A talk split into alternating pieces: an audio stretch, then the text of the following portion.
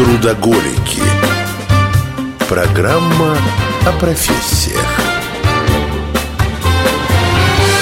В эфире программа «Трудоголики» и в студии Семен Чайка. И Евгения Ионкина, это радиозвезда. И мы сегодня разбираем интересную очень профессию, которая называется зоопсихолог. Мне всегда было интересно, как работает зоопсихолог, потому что если говорить, ну, если применить это к человеческой, да, расе, то задача психолога, по сути дела, слушать, когда к нему приходит клиент со своими проблемами. Что слушает от своих клиентов зоопсихолог? Нам сейчас об этом все расскажет наш гость Александра Александрова, ветеринарный врач и, конечно же, зоопсихолог. Александра, здравствуйте. Здравствуйте. Итак, как работает зоопсихолог, за счет чего он понимает проблемы того или иного животного? И вначале зоопсихолог – это человек, который… Который занимается коррекцией поведения животного. Когда со стороны владельцев поступают жалобы на нежелательное поведение животного. Но надо понимать, что ну, в большинстве, наверное, случаев то животное, на которое жалуется владелец, оно видоспецифично для животного абсолютно нормально. То есть собака, по сути, для нее нормально лаять, кошке нормально точить когти. И проблемы часто возникают, когда люди не учитывают истинных потребностей тех питомцев, которых они берут в свой дом забывая о том, что, во-первых, это представители совершенно другого вида, и забывают о том, что их представления о комфортной жизни сильно отличаются от представления о комфортной жизни у людей. А как происходит прием зоопсихолога? Но я в первую очередь ветеринарный врач. С животными я работаю 28 лет. И то, что касается моей работы в качестве зоопсихолога, я всегда подхожу с точки зрения доказательной медицины. То есть любое животное, которое оказывается у меня либо на приеме, либо на консультации, это животное, которое я всегда начинаю осматривать как ветеринарный врач. Потому что тоже не секрет, что многие проблемы поведения животного связаны с изменением его клинического состояния, попросту говоря, с заболеванием, которое не было диагностировано, либо на которое владельцы закрывали глаза, ну, просто не замечали его. Почему? Потому что, вот, например, кошки – это очень умные животные, но кошка в природе, в пищевой цепи – это такой хищник ночной, облигатный, который одновременно и охотник, и добыча для кого-то. Котик, он маленький, и он до последнего будет скрывать, что ему больно. Собака тоже, но кошки это лучше скрывают.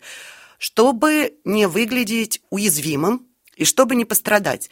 И благодаря вот этой терпеливости, назовем это так у кошек, очень многие симптомы проходят для владельцев незамеченно. И уже к нам на прием попадает животное – в достаточно тяжелом состоянии. И очень часто владельцы на наш вопрос, что случилось с питомцем, говорят, что ну, еще вчера все было нормально, бегала, играла, кушала, а сегодня вот грустно, не встает. А по факту животное болеет уже неделю или больше. Ну вот если мы про кошку, допустим, говорим. И Отвечая на ваш вопрос, как работает зоопсихолог, я в первую очередь ветеринарный врач и только потом специалист по коррекции поведения.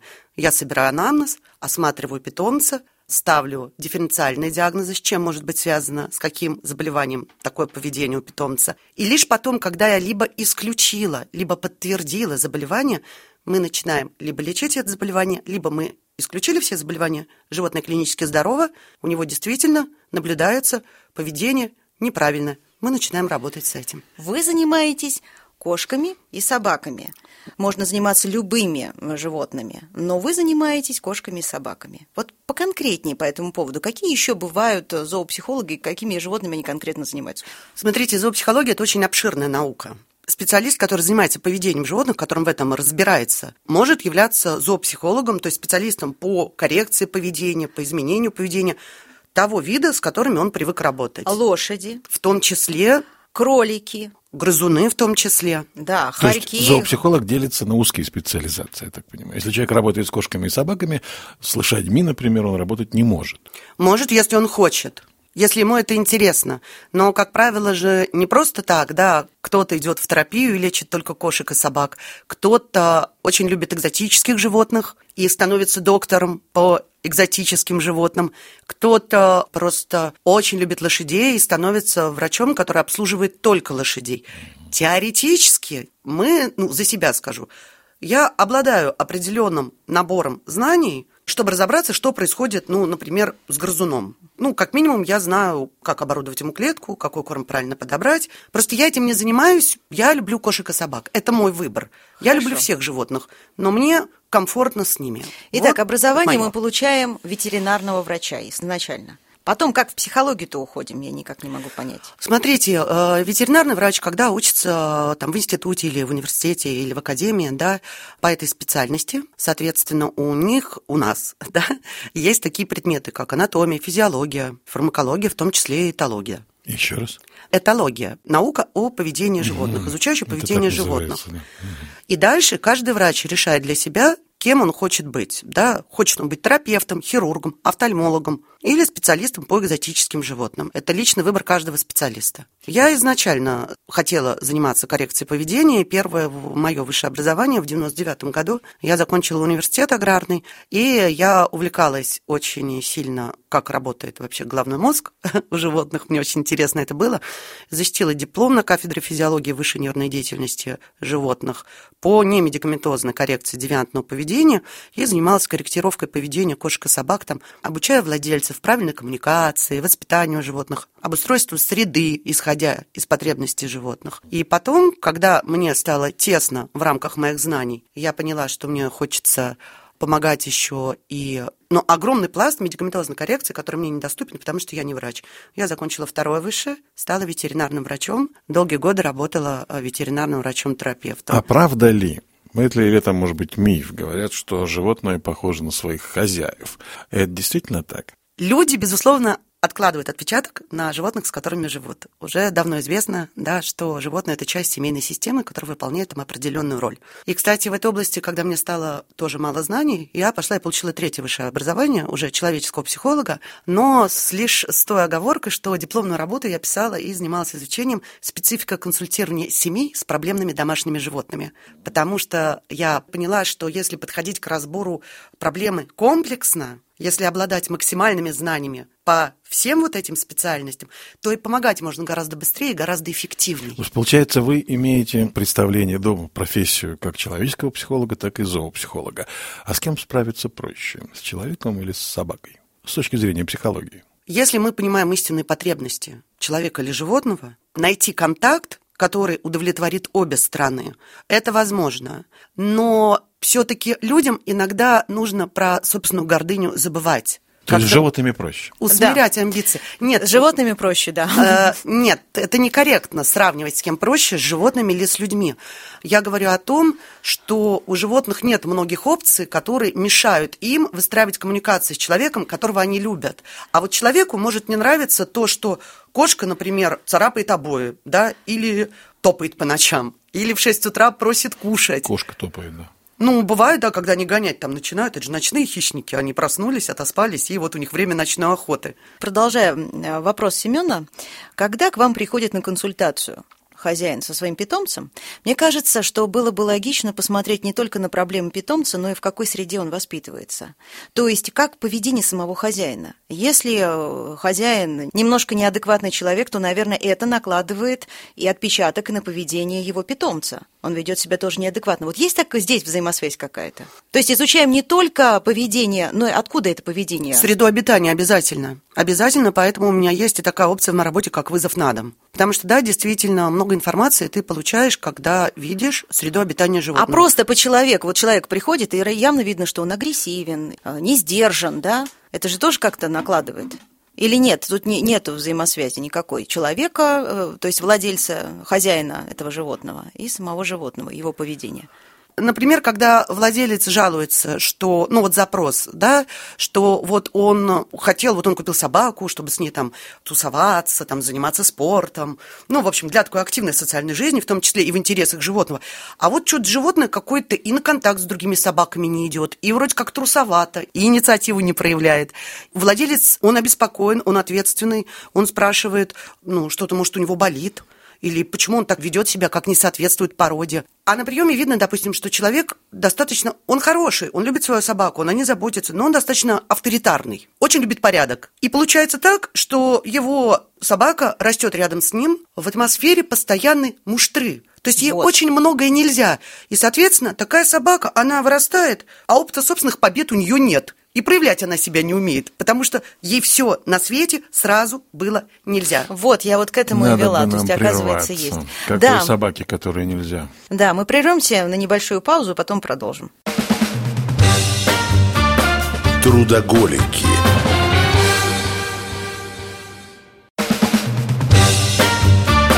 Трудоголики.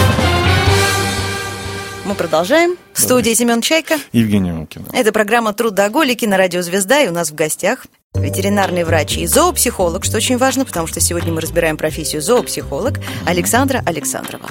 И мы остановились, пожалуй, ну не остановились, а прервались ненадолго первом блоке на теме муштры или там, допустим, не очень социализированности животного, которого муштровали.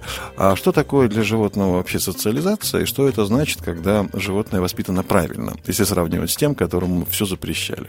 Ну, во-первых, ради чистоты эксперимента скажу, что собаку не обязательно муштровать или как-то жестоко к ней относиться. Ну, понятно, что это неприемлемо ни в коем случае, чтобы собака выросла без опыта собственных побед. Э, Ей просто можно много запрещать. Достаточно просто ограничить ее передвижение, пространство ее, чтобы собака перестала уже в какой-то момент надеяться на что-то и проявлять свою, ну, хоть какую-то инициативу. Такое бывает, безусловно. И, к счастью, это исправимо. Знаешь, я еще что заметила, Семен, что и Александра, что вот Семен говорил в первой части программы о том, что иногда говорят, что животные похожи на своих хозяев, и вы начали с психологической точки зрения, наверное, да, но и они внешне иногда напоминают. Вот идет какая-нибудь дама или мужчина с собакой, и вот как он внешний, такая же у него я внешняя тебе его... открою маленький секрет. У меня Йорк, я мало похож на Йорка. Если даже присмотреться, вряд ли найдешь какое-то сходство. Но видел я то, о чем ты говоришь, когда идет бульдожик, и Да, рядом... такой- ну, просто человек разъелся, вот и все. Да, такой бульдожик Поэтому рядом стал похож круглыми щеками. Я-то говорил как раз о психологической составляющей, насколько я действительно э, близко, когда люди с Ну, мы это уже выяснили. живут, да, в одной среде и в одной сфере. Близко Э, что? Я имею в виду, когда хозяин и животное могут быть похожи по характеру. Да, ну мы это Чисто мы уже выяснили. Потому что это мы уже решили, да. Да, но здесь очень важный момент, надо понимать, что порой, ну, на самом деле, чаще всего, человек, заводя себе домашнее животное, он закрывает какие-то свои личные потребности, которые он может не осознавать. И тогда его животное будет на него совсем не похоже. Например, когда спортивный, брутальный мужчина заводит себе, например, мопса. Он там активно спортом занимается, он бегает по утрам, но он с этим мопсом путешествует, ставит его на скейт, заботится о нем. Ну, прям, и у него мопс живет полноценной, насыщенной такой социальной, спортивной жизнью, но при этом они совсем внешне не похожи. Ну да. Совсем. То есть вот спрашиваешь там, а вот есть собака? Да, какая? Опа, ну, вот. К чему я это? К тому, что очень часто заводят э, домашних питомцев, чтобы именно ну, закрыть какие-то личные потребности. Это интересно, Например, да. о ком-то заботиться, не дрессировать, не там как это, ну, не усиливать эффект от появления. Там, Лежать, да, сидеть, Я это большой, вот это большая да. собака, там, сидеть, лежать, а, вот, апорт. А просто, чтобы было о ком заботиться, чтобы ты приходил домой, и вот он встречает тебя, твой зверь любимый.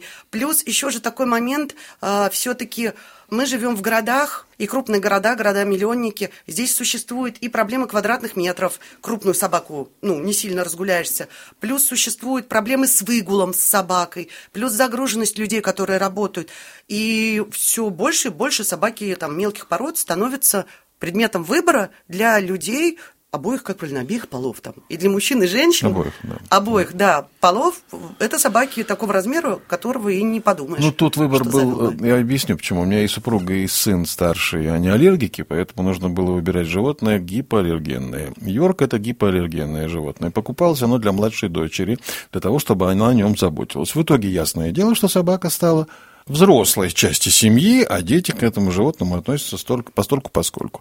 Так что тут не было за- затыкания каких-то дыр, тут была попытка создать условия для детей, чтобы они о ком-то заботились. Но заботится о нем супруга больше. Вы когда говорите про свою Йорк, у меня такое впечатление, что вы извиняетесь за то, что у Нет. вас такая маленькая собачка. Не-не-не, боже упаси. Это просто Семен такой. Я просто, это просто Ну, я он так большой, да. говорит, да. Это просто я поясняю как-то вот на, на предмет того, затыкали мы какие-то дыры или нет.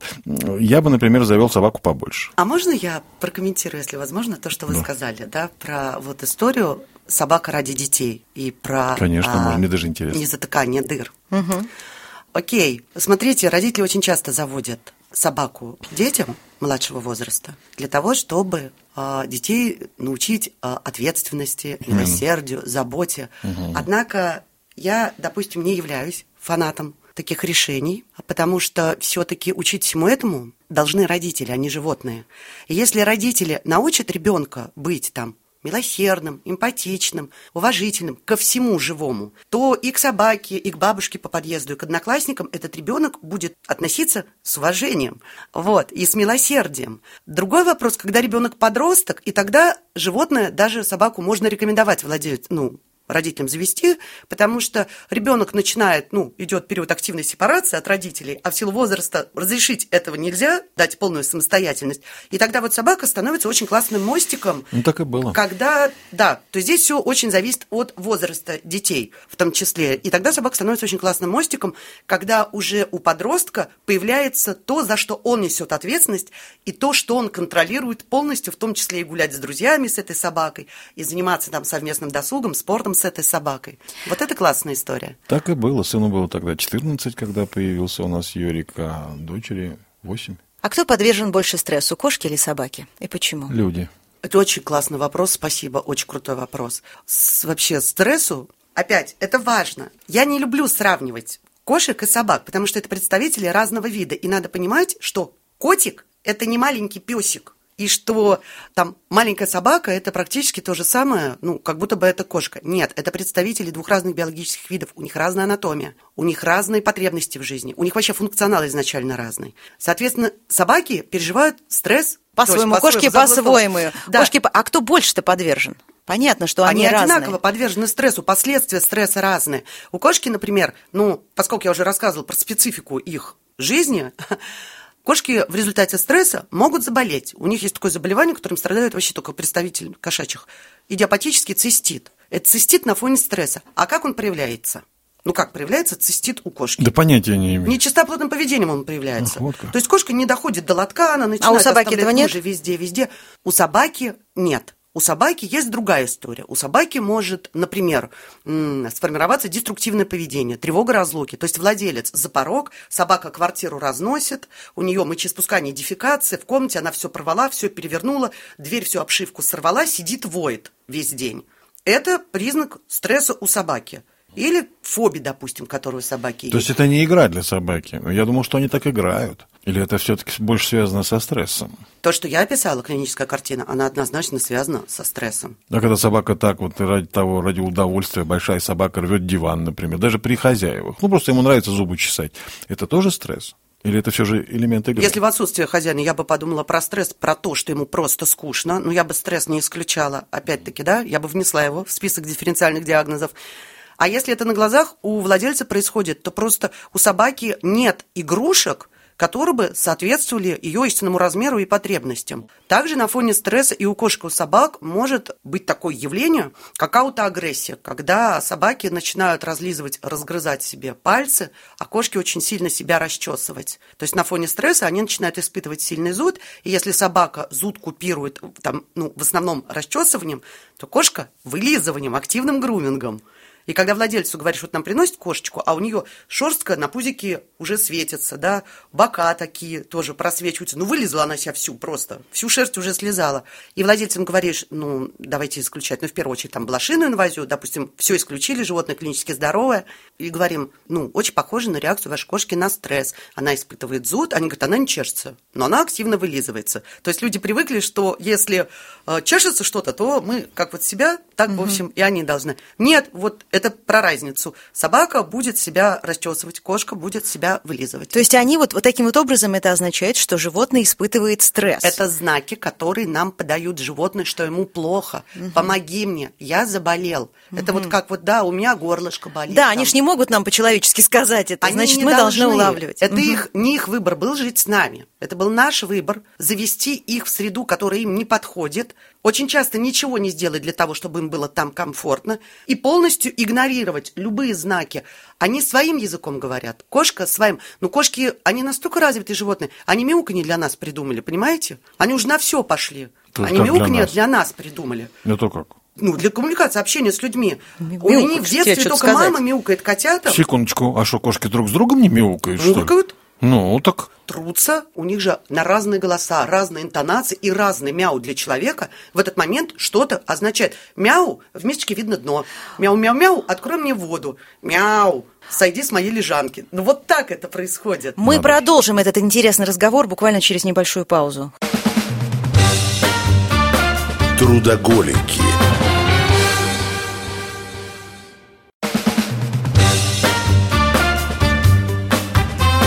Трудоголики. Программа о профессиях. Мы возвращаемся в студию, где Семен Чайка. А, Евгения Иванкина. И у нас в гостях зоопсихолог Александра Александрова. Прям хочется мне продолжить про мяу, что таким образом с нами кошки разговаривают. Но я слышала, что кошки в разных странах, как у Мяукают людей разные, да, у людей, как у людей разные языки, так и у кошек разные э, есть э, мяу. Они по-другому, не мяу, то есть это не Кар? Как? ну нет, Что у них как как- какое-то другое соединение звуков. Либо так люди слышат, и, соответственно, так э, Сейчас вот путешествовала, везде есть кошки, все И все кошки мяу. говорят мяу. Я, я в свое время был потрясен, э, не помню где это, вдоль в, в- в английской версии. По-моему, в английской. Как у нас петух кричит? Кукареку. А у них как дуду. Ну вот я говорю, Так они возможно, это слышат. возможно, Ну, они петух-то это так как слышат. кричал, Они- кукареку, да. так и кричит. Я думаю, мы это просто так транслируем. Вот, да. я, они, я знаю, что за границей они, у них нет кс-кс-кс, так никто кошек не зовет. У них, ну, как-то по-другому люди их подзывают. Пи-пи-пи-пи-пи. Не знаю, как, как По-моему, можно... кири-кири, кити-кити, как-то вот так А, вот это звучит, но везде по-разному.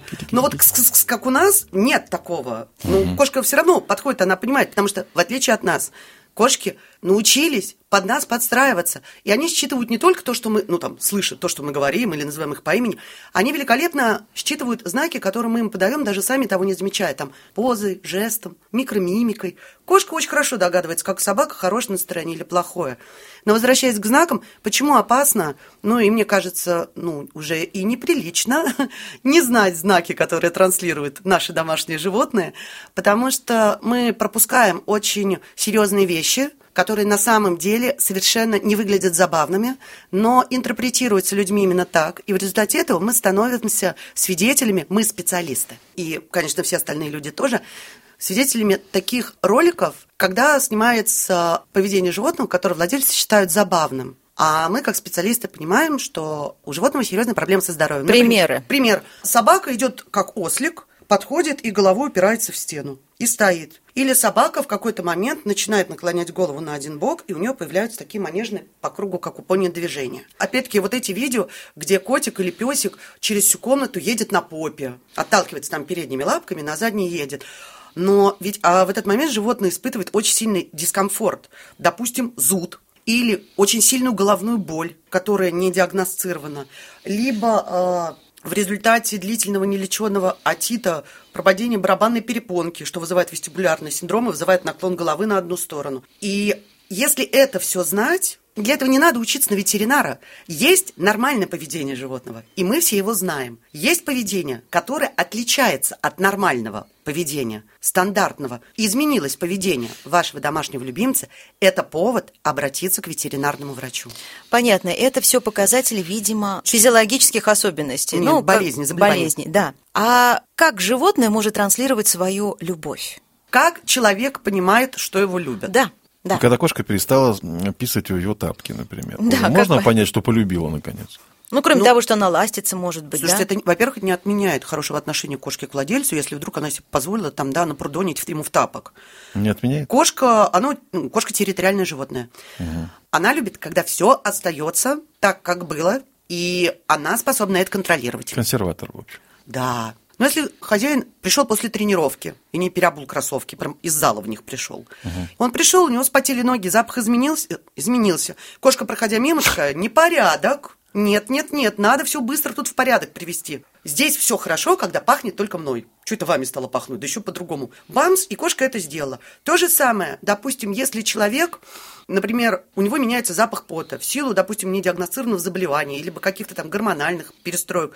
Не буду в эту тему вдаваться, да, я не человеческий доктор, но меняется запах. И кошка чувствует это, приходит и метит ему на кровать.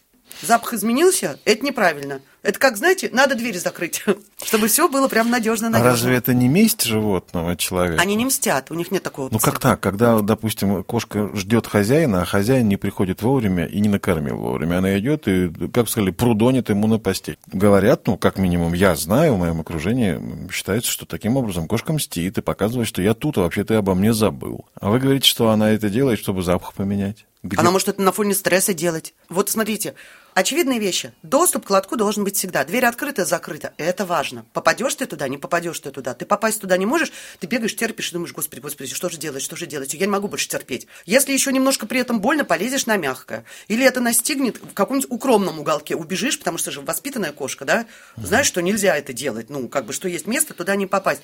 Потом, что значит корм закончился? Для кошки это очень тяжелое испытание, потому что кошкам вообще голодать нельзя. Вот эти мифы очень вредные. У кошки 9 жизней, отлежится, разгрузочный день. Кошка два дня не ест, там, да, ну, разгрузочный день. Погода будет меняться, да, вот у нас такая очень метеозависимая кошка, не ест два дня. А кошки – это такие существа, у которых голодание даже кратковременное вызывает необратимые изменения в печени. Ткань печени здоровая начинает перерождаться. Вот как у людей цирроз. Это необратимый процесс. Необратимый. Да, это орган с очень сильным ресурсом. Но если кошка в течение 12-часового дня находится без еды, а тем более без воды, это колоссально. Это вообще ситуация, ну, если вода закончилась и не налили, оставили кошку на целый день, которая угрожает жизни животного. Животные сами по себе, кошки очень мало пьющие животные. Поэтому, когда она еще и лишена доступа к воде, то это серьезное испытание для кошки. А собака не так, да, зависима от еды и воды? Для собаки это тоже стресс. Просто она будет реагировать по-другому. Ну, необратимые процессы в печени у собаки могут произойти, как у кошки, если она не будет есть воду? Это кошачья история, у собаки другие... Нет, ну Вот, можешь вот. смотреть, сколько она не ест. Ну, Но я понятно. имею в виду, что по продолжительности у нас кошка в группе риска. Нельзя кошке голодать вообще, никак. И опять вот большой вопрос. Вот это месть или это просто необорудованное пространство? Кошки очень чистоплотные животные. Понимаете, как бы они ни бегали, как бы они ни прыгали, где бы они там не топали, у них всегда там пяточки розовые или серенькие, у них всегда манишка беленькая. Они ухаживают за собой, они очень любят себя, им нравится быть опрятными кошками. Представляете, что для такого животного прийти в лоток, из которого уже все валится? Вот она бежит туда, бежит из последних сил, хозяина нет дома. А хозяин был занят, он не убрал. Там часть вывалилась из лотка, часть этого субстрата, наполнителя разбухла, в жижу превратилась. И вот она топчется, топчется и такая, эх, ну никак. И бывает, что даже она заберется туда, но она же аккуратная, и она такая заднюю часть, такая из лотка выставит, чтобы на чистенько сходить, понимаете? И формально она до лотка добежала. А владелец пришел, а там лужа. А владелец вот считает, да, ну вот как вы озвучили, что это месть за что-то. И он берет эту кошку, тоже И вот этот вредный туда. миф, да, ее, значит, за шкирку, потому что первый информация, ее мама так носит. Ребят, у мамы вот такие зубки. Мама весит 3 килограмма. Котик весит там 700 грамм.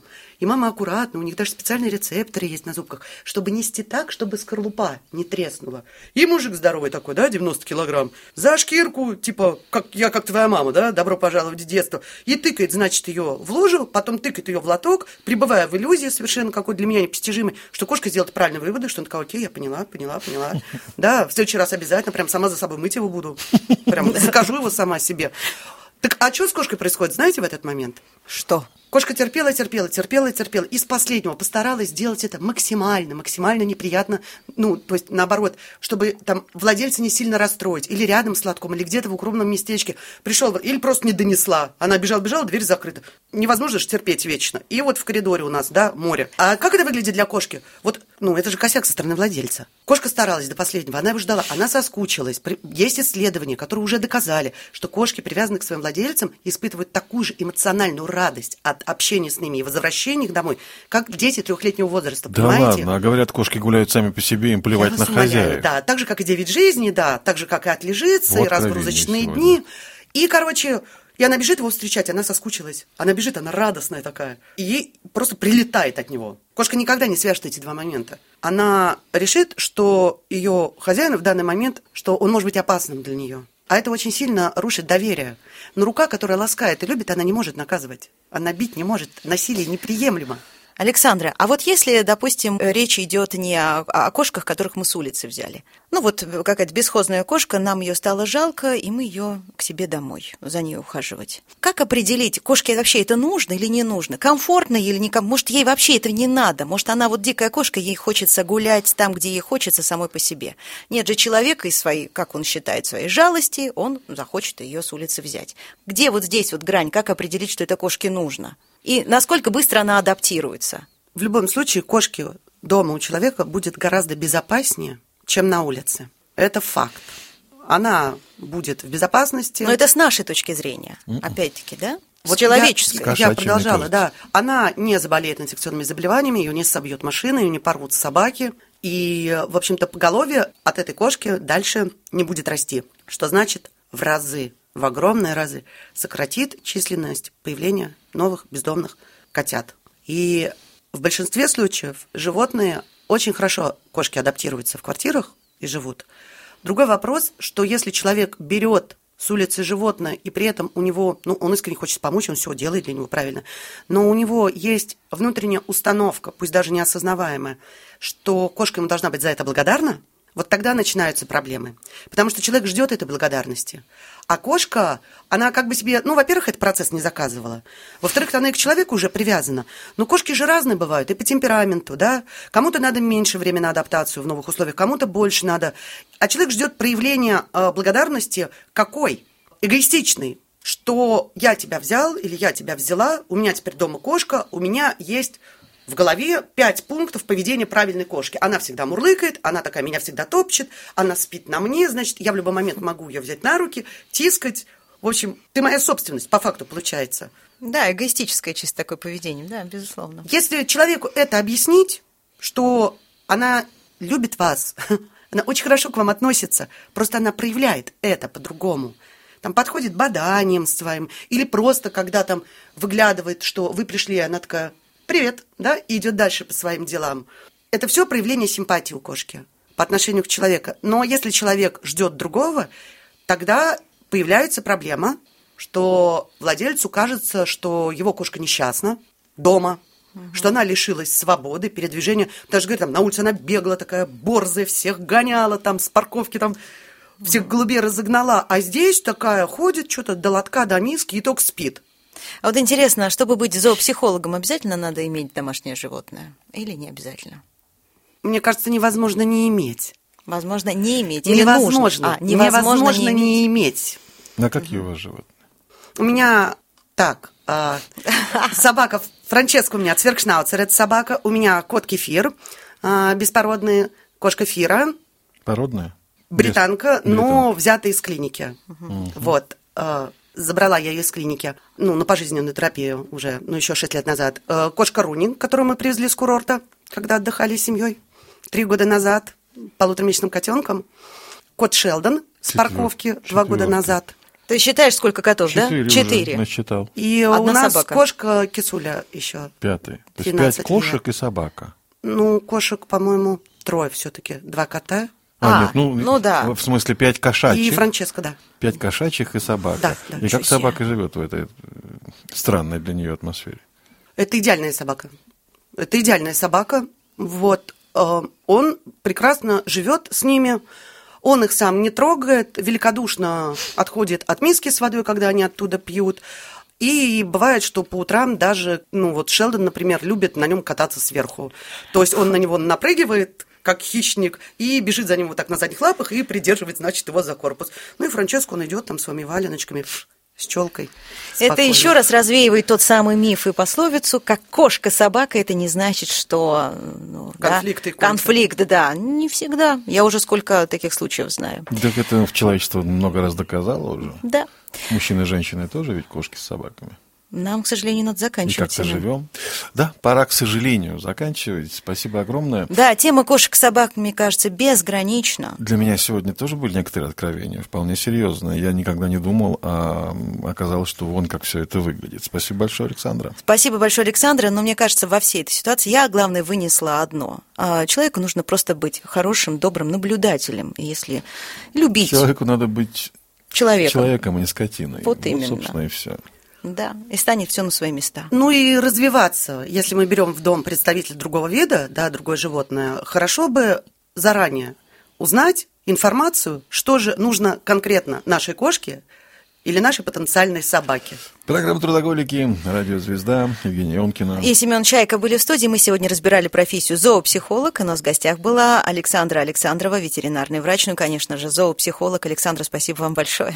И вам Пока. спасибо. Мне было очень приятно. А ждем вас еще в гости.